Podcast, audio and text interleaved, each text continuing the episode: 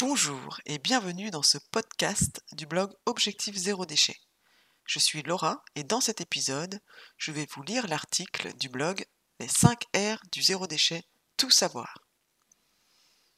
En complément de ce podcast, je vous invite à vous rendre sur le blog pour télécharger mon e-book Zéro déchet, le guide ultime.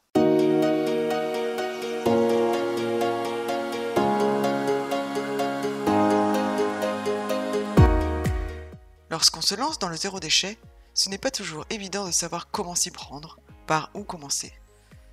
Même si nous sommes tous différents, il y a des règles qui sont là pour nous aider à avancer dans la démarche zéro déchet, et cela peu importe qui nous sommes. On les appelle les 5 R du zéro déchet. Pour vous lancer dans le zéro déchet, vous devez obligatoirement les connaître. Apprenez-les par cœur et respectez-les dans l'ordre pour avancer dans le zéro déchet à votre rythme. Premier R du zéro déchet. Refuser. Lorsqu'on prend la décision de commencer le zéro déchet, la première règle est de refuser ce dont nous n'avons pas besoin.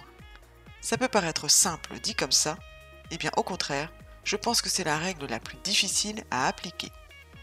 En effet, sans nous en apercevoir, nous acceptons un tas de choses, tickets de caisse, sacs, carte de visite, crayons, papier, cadeaux, etc nous acceptons tout un tas de choses que nous ne voulons pas, souvent par politesse. Il y a aussi tous les cadeaux que nous recevons. Par exemple, quand mon fils est né, je suis allée à la pharmacie et la pharmacienne m'a dit toute souriante Tenez, vous avez le droit à un joli doudou en cadeau pour votre enfant. Je l'ai refusé en la remerciant et en lui disant que j'en en avais pas besoin. Elle m'a demandé si je préférais autre chose à la place. Je lui ai dit que non. Elle m'a dit que c'était la première fois que quelqu'un refusait le cadeau. Refuser signifie aussi que l'on a pris nos dispositions. Par exemple, il est difficile de refuser le sac plastique à la caisse si vous n'avez pas prévu votre propre sac. Donc ça demande d'anticiper. Si vous n'avez pas encore commencé le zéro déchet, soyez attentif à tout ce que l'on vous donne et voyez de quelle façon il sera possible de refuser tout ça par la suite. Réfléchissez à des alternatives. Cette première étape vous permettra de supprimer un grand nombre de déchets de votre quotidien. Deuxième R du zéro déchet, réduire. La règle suivante est de réduire ce dont nous avons besoin. Si nous avons moins de besoins, nous consommons moins. En pratique, ça se traduit par un désencombrement de chez soi.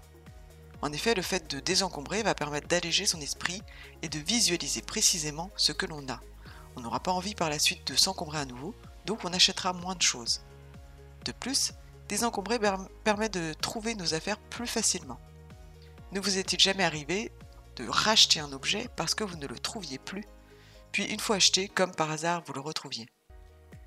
Réduire est un travail de longue haleine à faire sur soi en premier lieu, car c'est une étape qui peut être compliquée à appréhender pour certaines personnes qui sont attachées sentimentalement à certains objets.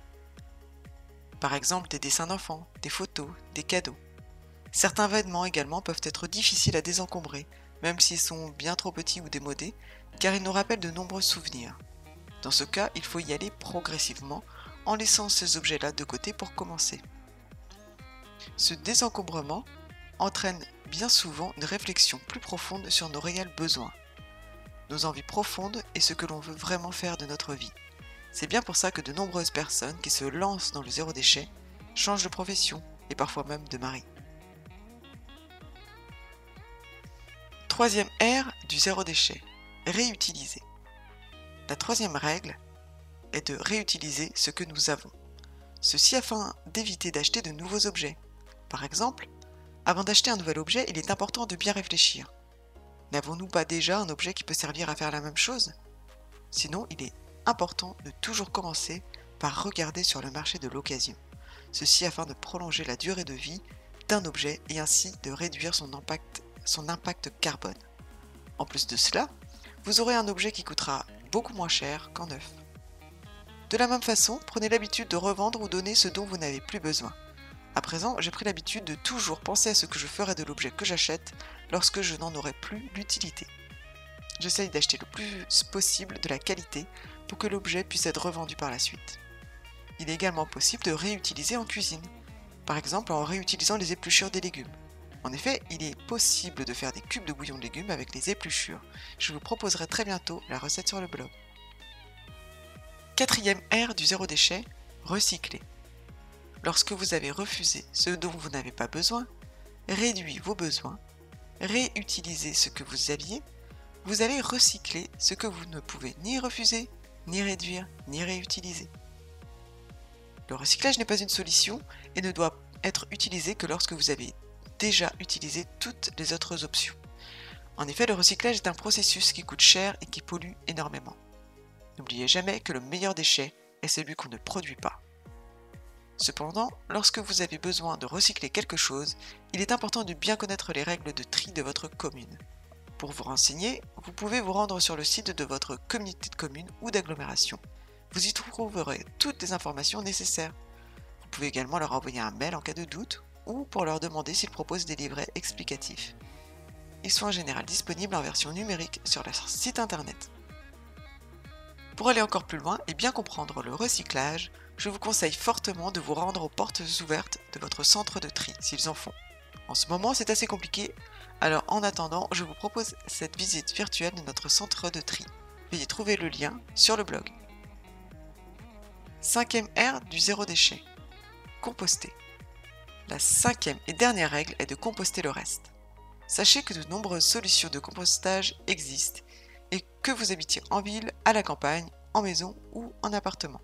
Le compostage peut paraître plus facile lorsqu'on a un jardin, car un tas dans un coin peut faire l'affaire, mais il est important de bien comprendre que d'autres solutions existent. Si vous êtes à la recherche d'un composteur, les communautés de communes en donnent ou en vendent parfois, afin d'inciter les familles à mettre en place le compostage chez elles. Différentes solutions de compostage sont disponibles sur le blog. Ce qu'il faut retenir. Refuser ce dont nous n'avons pas besoin, cadeaux, papier, emballage, sacs, etc. Réduire ce dont nous avons besoin, désencombrer, avoir une vraie réflexion sur nos besoins profonds. Réutiliser ce que nous avons avant d'acheter, bien regarder avant s'il n'y a pas un objet qui sert à faire la même chose, sinon aller sur le marché de l'occasion. Recycler ce que nous n'avons pas pu refuser, réduire et réutiliser. Bien respecter les consignes de recyclage local. Et enfin, composter le reste. Ce podcast est maintenant terminé. Vous pouvez retrouver de nombreuses astuces zéro déchet sur le blog. A très vite